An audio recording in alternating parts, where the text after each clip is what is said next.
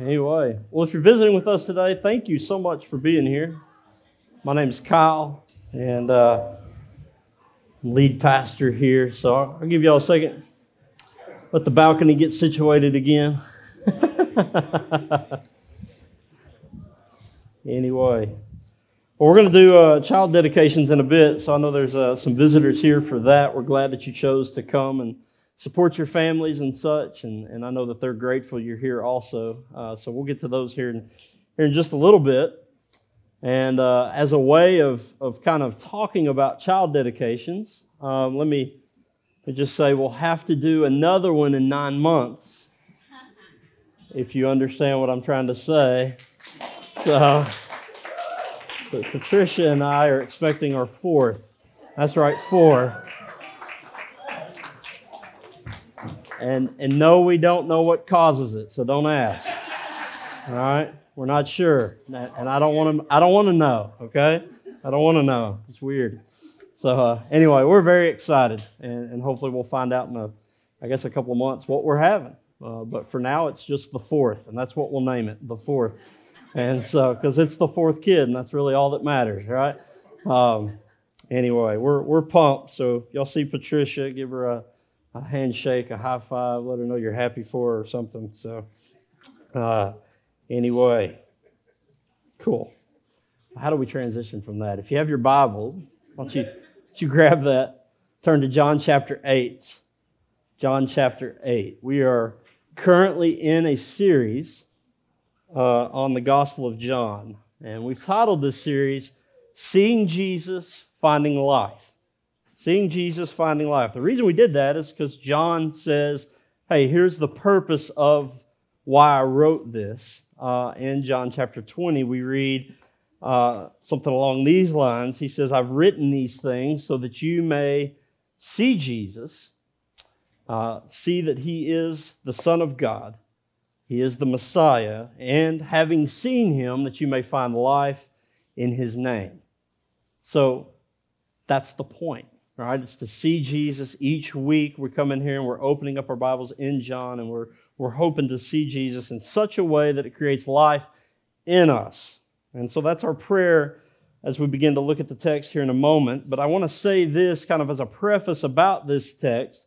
We are in John 7 53 through 8 11. And so some of you are going to have a, a footnote. Some of you are going to have a note before the text gets started. Some of you may not even have this text in your Bible. Uh, and here's, here's why. Uh, these verses, this story about the woman who is caught in adultery, which some of you are probably familiar with, uh, are just, it's not present in some Greek manuscripts. Now, not all, but some. Uh, this story, um, sorry. And in others, uh, it appears at different points in the Gospels. So some Greek manuscripts don't have it at all. Some put it in other places.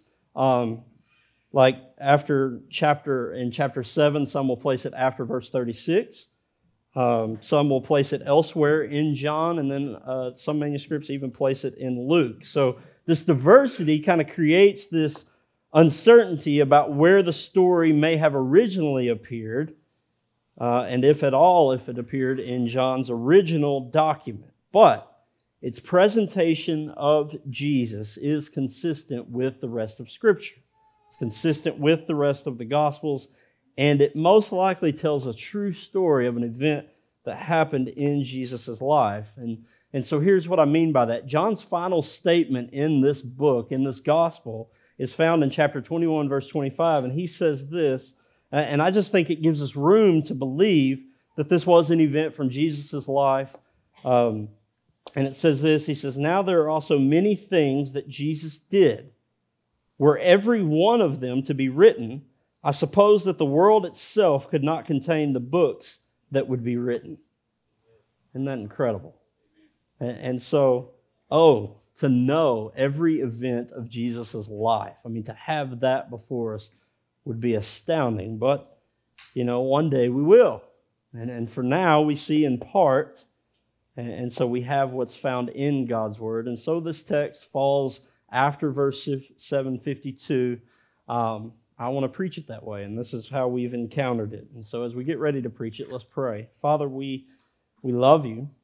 We praise you, Lord, for uh, just how good you are to us. We praise you for your mercy as we've sang about so faithfully today, and as we no doubt are about to encounter in your word. I pray now that you open our hearts by the power of your Spirit and just do a work in us. Help us to leave this place transformed by your word, by the renewing of our mind. Help this word to pierce down to the very depths of who we are, to discern the thoughts and the intentions of our hearts and minds. It's in Christ's name I pray. Amen. Amen. So, you and I, if, if we're honest, we often get righteousness and judgment wrong.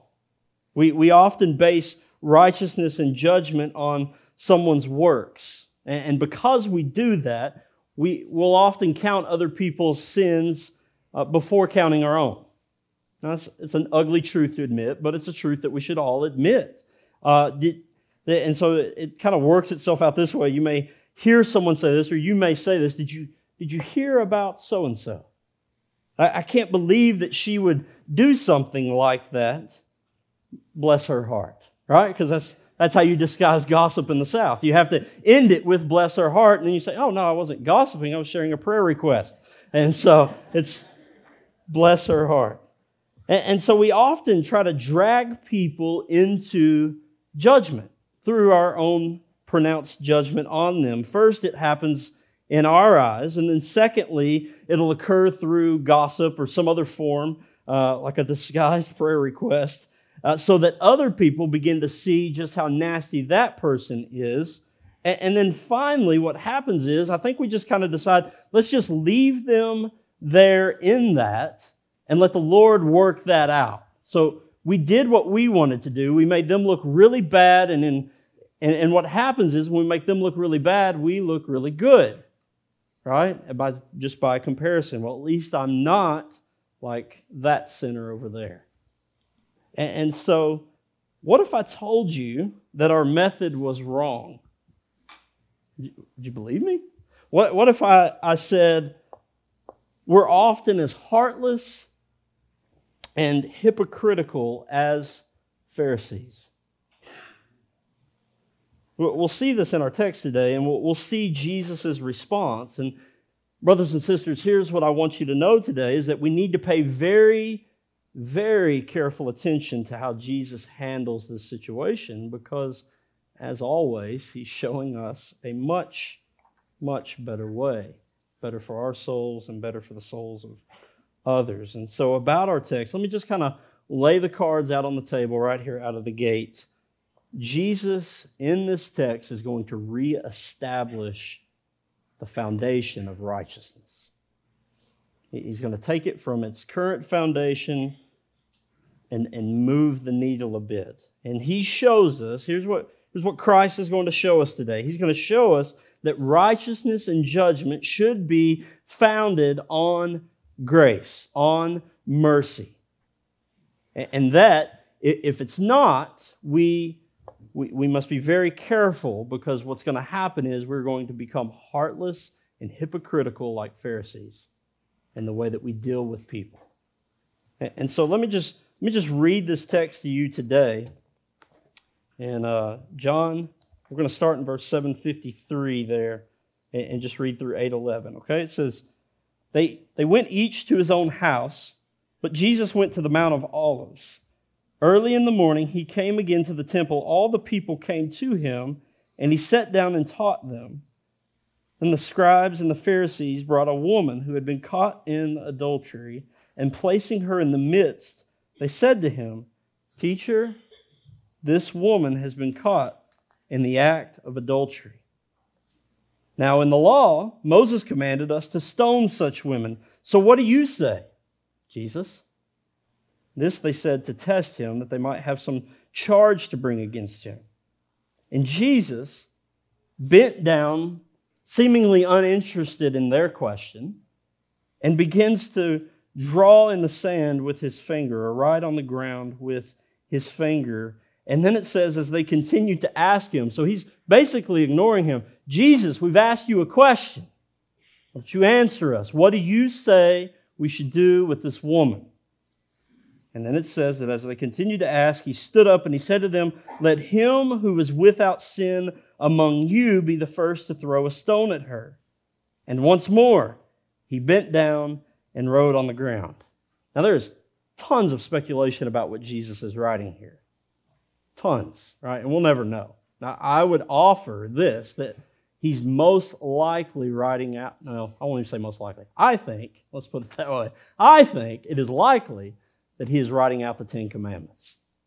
That, that he's showing them as they're accusing this woman all the sin that they're guilty of themselves. And he, he knew the intent of their heart. He very well could have been writing out their sins, which is why it was taking him so long. anyway, whatever it was, it convicts them. Look, and in verse 9 it says, But when they heard it, and then I don't really understand why the ESV omits this verse, this piece of this verse, but the New King James does not. And I want to add it in here because I, I think it's important. It says, But when they heard it, there's this phrase, if you have the New King James, it says, being convicted in their conscience. They went away one by one, beginning with the older ones, and Jesus was left alone with the woman standing before him. And then in verse 10, we see Jesus stood up and he said to her, Woman, where are they? Now, the word woman there is the same way that we say ma'am. We, have addressed this in, in previous texts before. It's just the way that we would address a lady respectfully. All right? It's not woman, it's ma'am. He says, Where are they? Has no one condemned you? And she said, respectfully back to him, No one, Lord. And then Jesus says, Neither do I condemn you. Go and sin, and from now on, sin no more. Just an amazing, amazing story. And so, again, let me just lay this before you. Jesus is reestablishing righteousness and judgment on the basis of grace. And so I think there are at least two things to observe here, which have some implications for our lives. All right, one is the Pharisees display righteousness based on heartlessness, and hypocrisy. If you're taking notes, you need to write that down, all right? I, wrote the Pharisees there to be gentle to all of us, but we could put in there, I often display righteousness based on heartlessness and hypocrisy, because I think as we go through this, we'll have some things in our lives exposed. And so Jesus is exposing the heartless, hypocritical judgment of these Pharisees. And I think that we're naturally bent toward the wrong manner uh, of righteousness.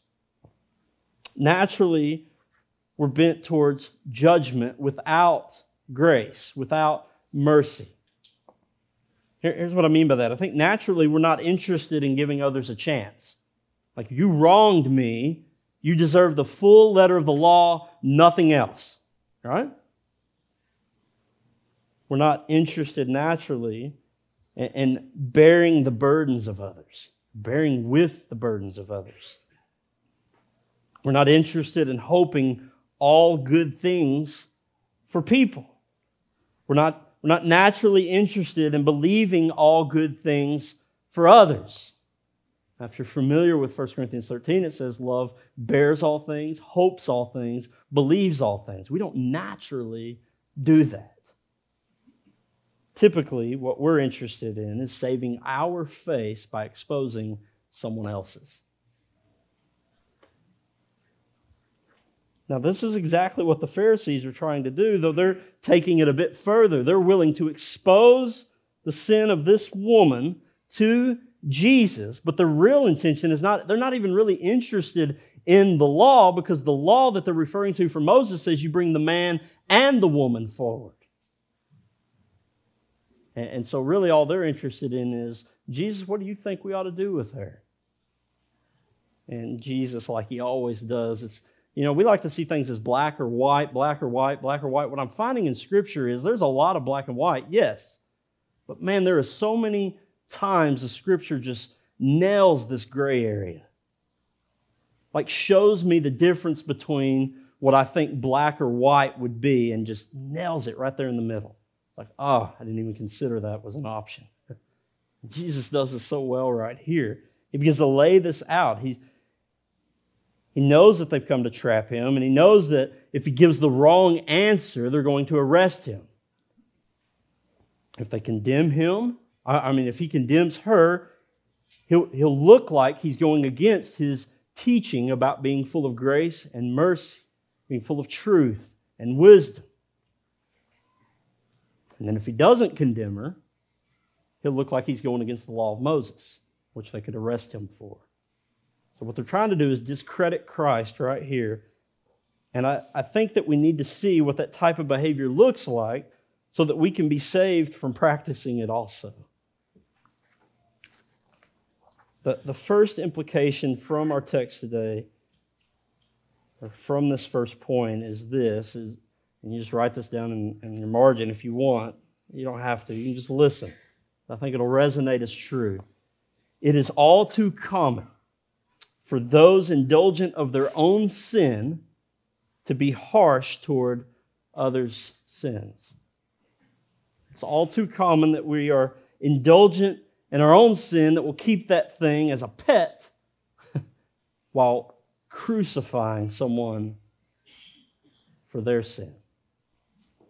Now, that shows heartlessness, certainly, and it also reveals a hypocrisy in anyone who calls themselves a believer. If, if you say you're a believer, you say you love Christ, and then you treat people that way, that's hypocritical. The, the truth is that when we find sin in others, it should drive us to look deeply in ourselves. Well, that doesn't even make sense. Well, I think this is that middle ground. You see sin in others, it ought to make you aware that there's probably sin in your life you're unaware of. When was the last time you looked introspectively to, to see what's there? So when we find sin in others, we should look at ourselves and then we should be more severe with sin in our own lives than we are in the lives of others. This ought to be the way we act. Jesus was constantly waging war against the heartless and the hypocritical, uh, this heartless and hypocritical judgment of the Pharisees. This is part of what he does throughout his whole ministry as he's establishing grace, and mercy. One of the best illustrations on how foolish it is to be this way comes from the Sermon on the Mount. Jesus is teaching before the multitudes, and he says, in Matt, we can read about it in Matthew 7 1 through 5. He says, Judge not that you be not judged. For with the judgment you pronounce, you will be judged. And with the measure you use, it will be measured to you. Now, that alone is scary enough. But, but then he reveals something that I think is worth looking at today. Now, because I'm not a very manly man, this is the biggest log I thought I could handle. So, but Jesus in verse 3, he says, Why do you see the speck in your brother's eye, but do not notice that log that is in your own eye. So it's like you've got this log here and you're pointing out, Michael, I see that speck in your why do you have that speck in your eye? Are you foolish for having that speck in your eye? Like and he just it's you, you can see this throughout our culture that Christians all the time are standing up and they're pointing out specks in other people's eyes and they've got this log sitting in their own eye. And Jesus says, it's foolish. It's foolish to do that. He goes on to say, How can you say to your brother, Let me take that speck? Michael, let me grab that speck. Well, I've got this log in my eye. He says, You hypocrite. First take the log out of your own eye, and then you will see clearly to take the speck out of your brother's eye. So, simply based just on the principle of the matter, it is foolish for us to go around pointing out the sins of others. It's just foolish.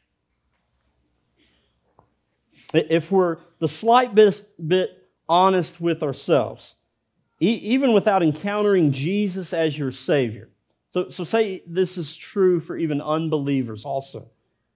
We'll, we'll all agree, I think, that, that we have no room in our lives to be pointing out the sins of others because none of us are walking around as as perfection personified.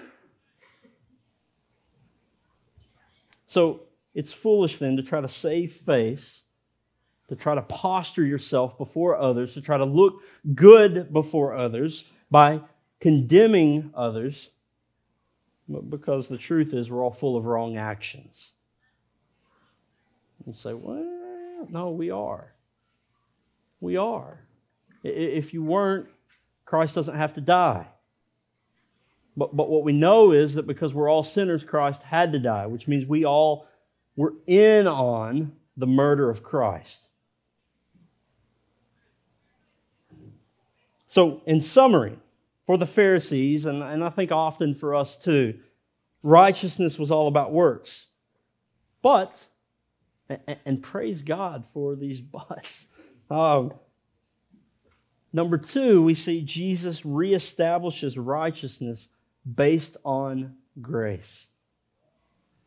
Jesus reestablishes righteousness based on grace, based on mercy.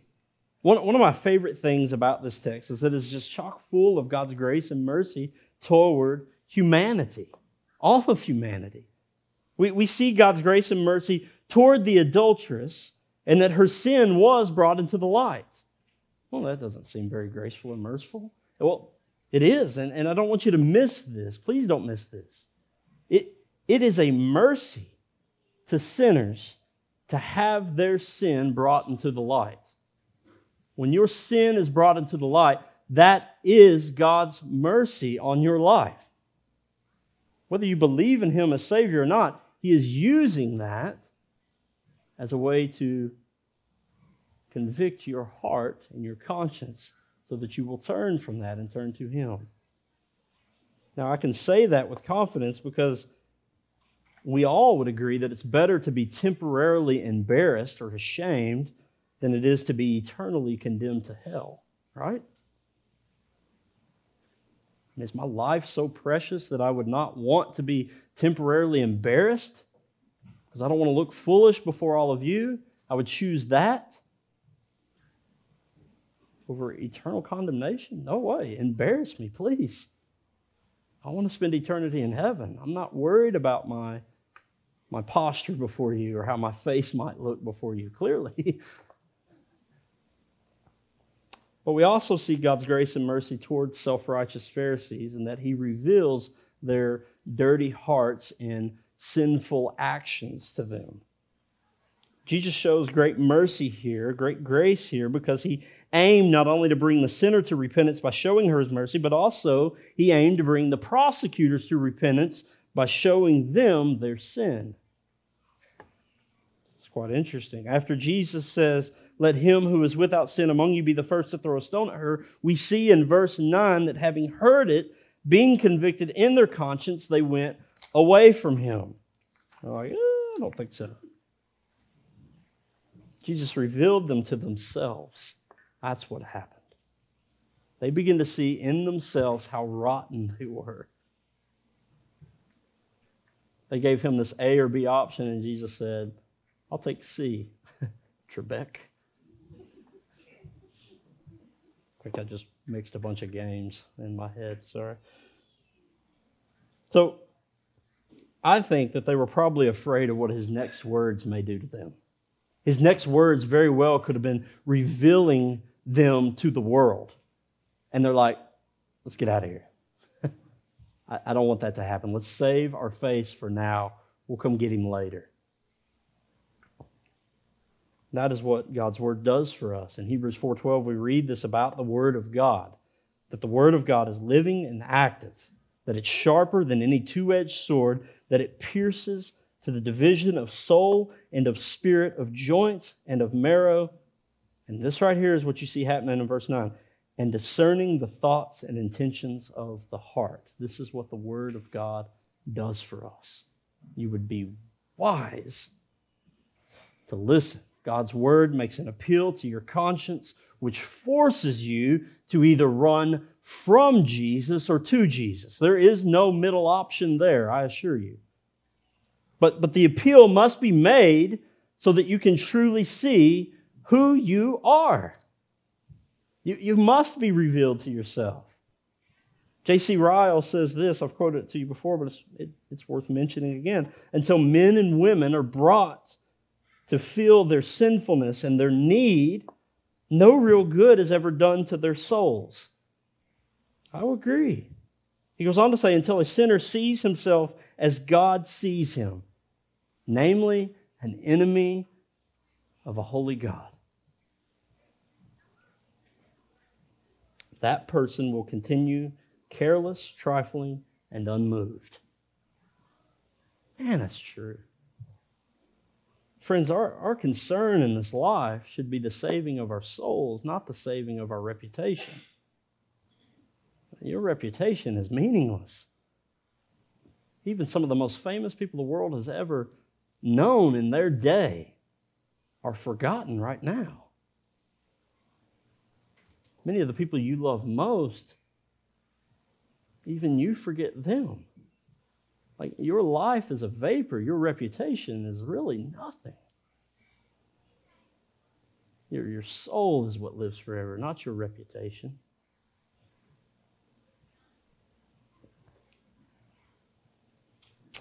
Far too many of us are worried about reputations to deal truthfully with our souls.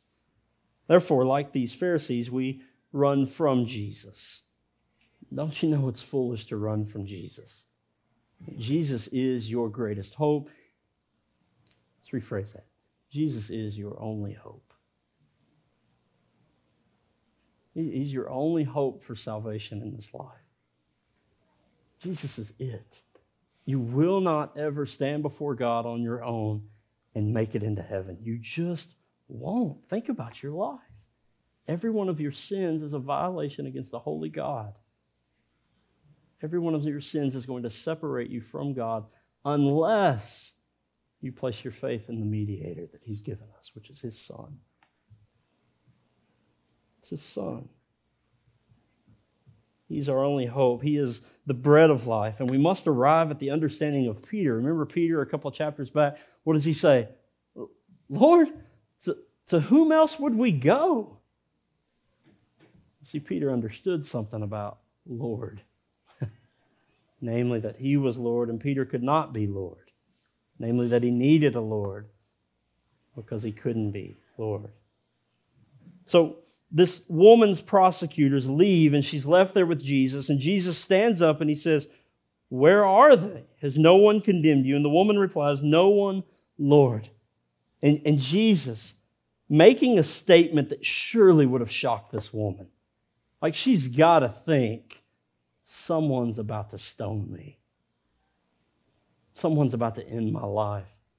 It sounds like this man is, is just holy enough to be able to do that. Jesus stands alone with her as the only one who could have cast the stone. And he doesn't cast the stone. He says, Neither do I condemn you. Go, and from now on, sin no more. Now, with this statement, neither do I, Jesus creates this new environment where this woman could come alive. It's here that she encounters the grace and the mercy of the living God, the forgiveness of her sin. This encounter would surely change her life forever. The, the, and so the second implication of our text today is, is this because Christ forgives us, we should go and sin no more. Now, notice Jesus doesn't say, Neither do I condemn you. Go and continue sinning. Eh. And I think we're guilty of this also. We don't call people to repentance. You see, judgment is not wrong, but judgment for judgment's sake is wrong. Judgment that is not based on the grace and mercy of God that would throw people at the feet of Jesus to receive mercy, not a stoning, is wrong. We don't drag people to Jesus so that they can be stoned. We drag them to Jesus hoping they'll cling to him for mercy. Now, we do that. That happens when sin is revealed in us. Certainly.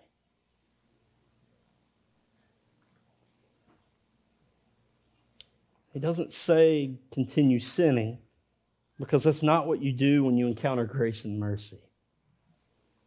We, we don't go on sinning because we have grace.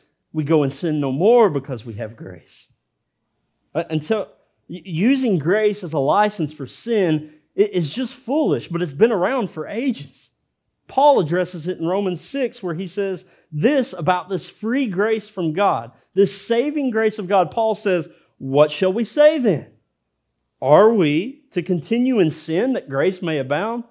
Because if grace is free, wouldn't it make sense that if I go on sinning, I just get more grace? Wouldn't that kind of be the question you begin to ask? Paul says, by no means. By no means do we go on sinning. How can we who died to sin still live in it? The, the hard truth is this. I want you to hear this with all the compassion I can muster for you.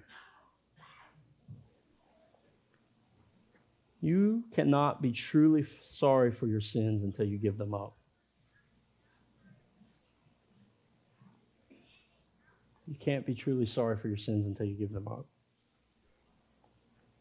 By continuing in your sins, what you're at the very least saying is, This is more important to me than Jesus and his commands to be different. You're also saying that the power of Christ is not enough for me, that this, is just who I am. Both of those are wrong things to do. And you know that because you're smart people.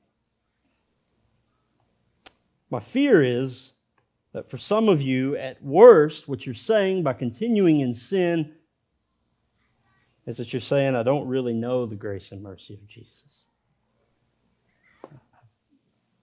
I've never encountered the grace and mercy of Jesus.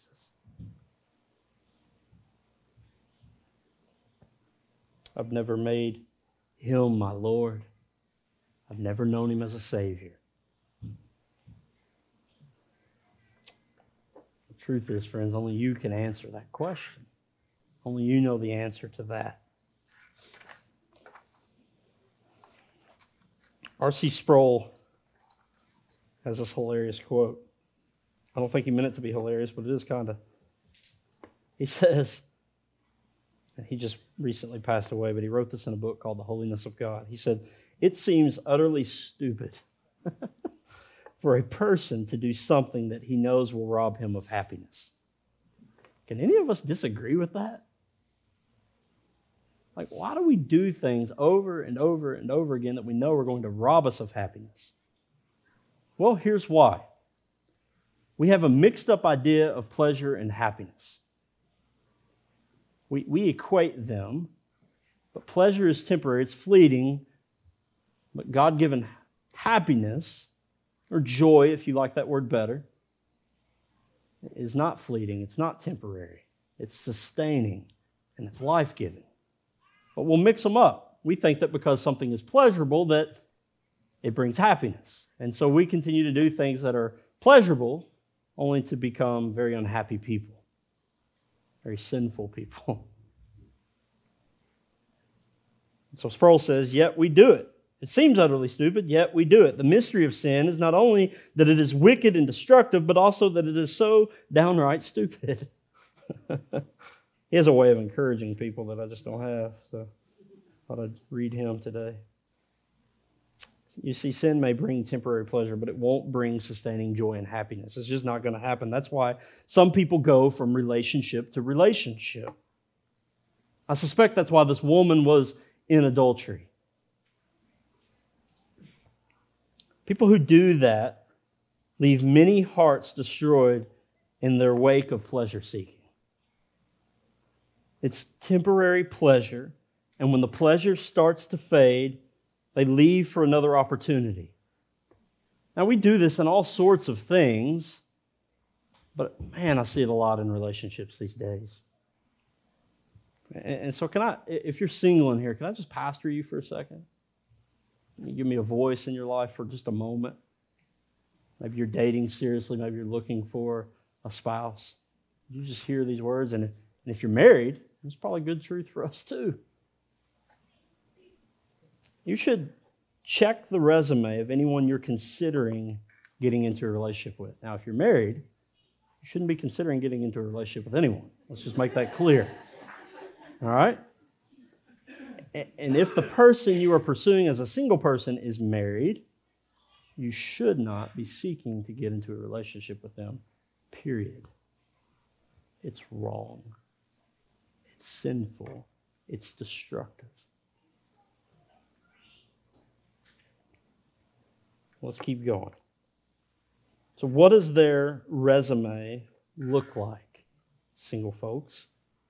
Are there any red flags just simply based on relationships? Lots of relationships, several marriages, just a total inability to be committed.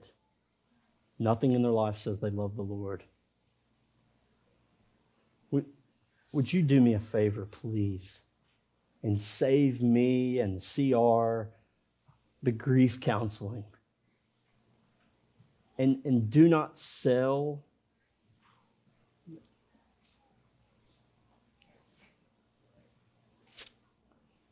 do not sell the sustaining joy of being with Christ for a temporary pleasure found in a relationship.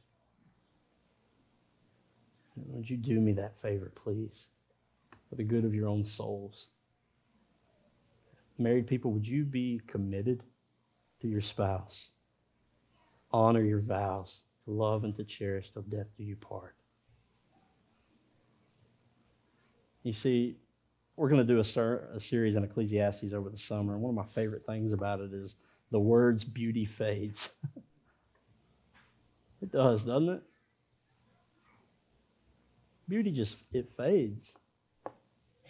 Yet we base so much of our pleasure in relationships on beauty. The one thing that we're told clearly fades. The one thing we're told will not last forever. We're also told that circumstances change. That there's a season of being rich, there's a season of being poor. We're, we're given all these instructions in the Bible, yet when they happen in our marriage, we're like, I didn't sign up for that. Well, yeah, you did. And you were instructed, at least in a Christian marriage, you were instructed that these things would happen. But you know what lasts forever? You know what's sexy for a lifetime?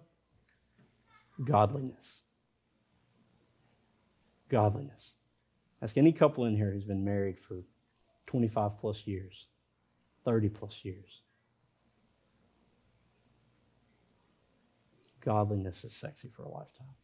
So don't trade your, your sustaining joy in Christ for temporary pleasure. Now, if you're the one doing the wrecking, I just need to be very candid with you.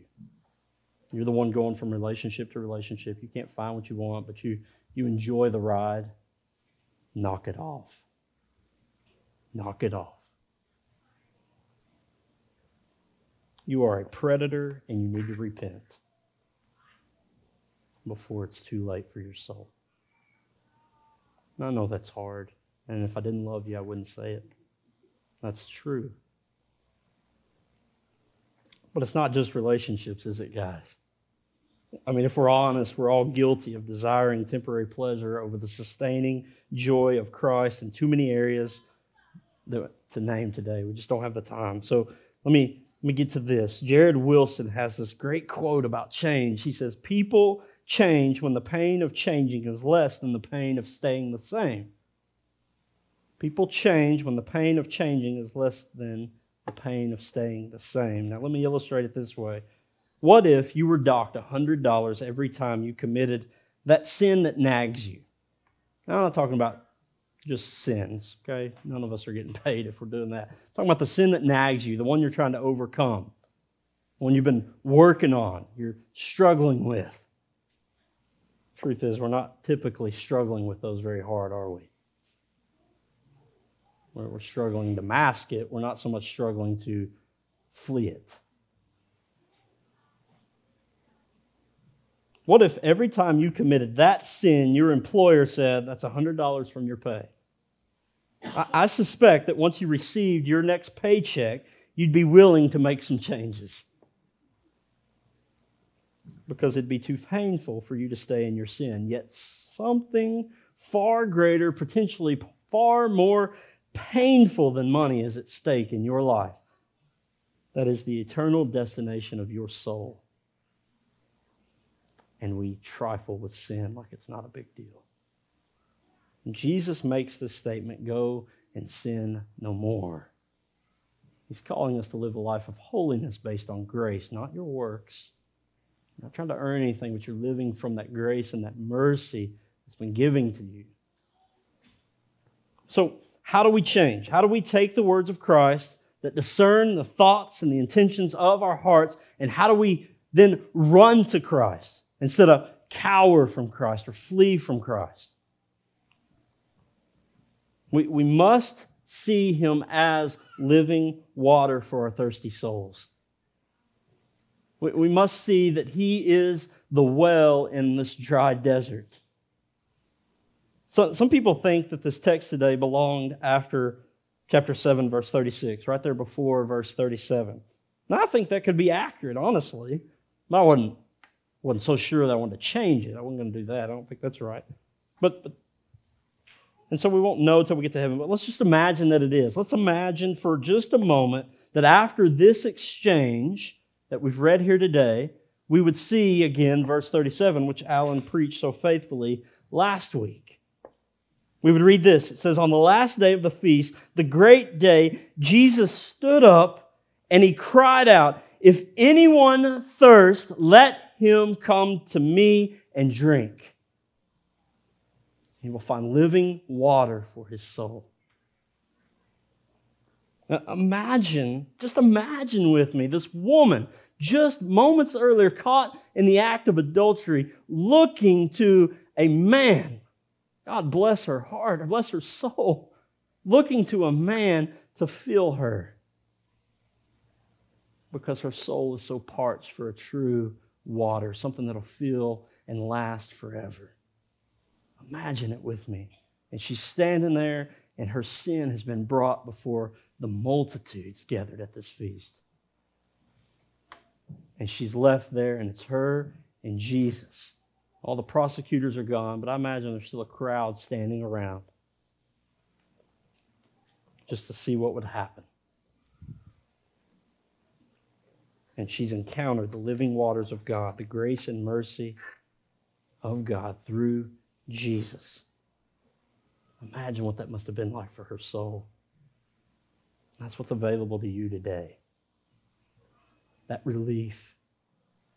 When you're thirsty and you drink water, it's, it's way better than that, even. We don't know thirst very well here. I think John Piper just kind of wraps all this up really well. So I'll just steal his line. He says, The story points us to the message of the whole New Testament namely that we are called to be as to be holy as God is holy. God hates sin, but pursuing holiness without a profound experience of grace in our lives produces hypocrisy and doctrinal cruelty. Jesus came into the world to provide that grace through his cross and to establish holiness, righteousness, and justice on the foundation of our experience of his grace. So come to him. Come to Jesus, receive his grace, and set your face to sin no more. Amen. Would you stand to your feet this morning?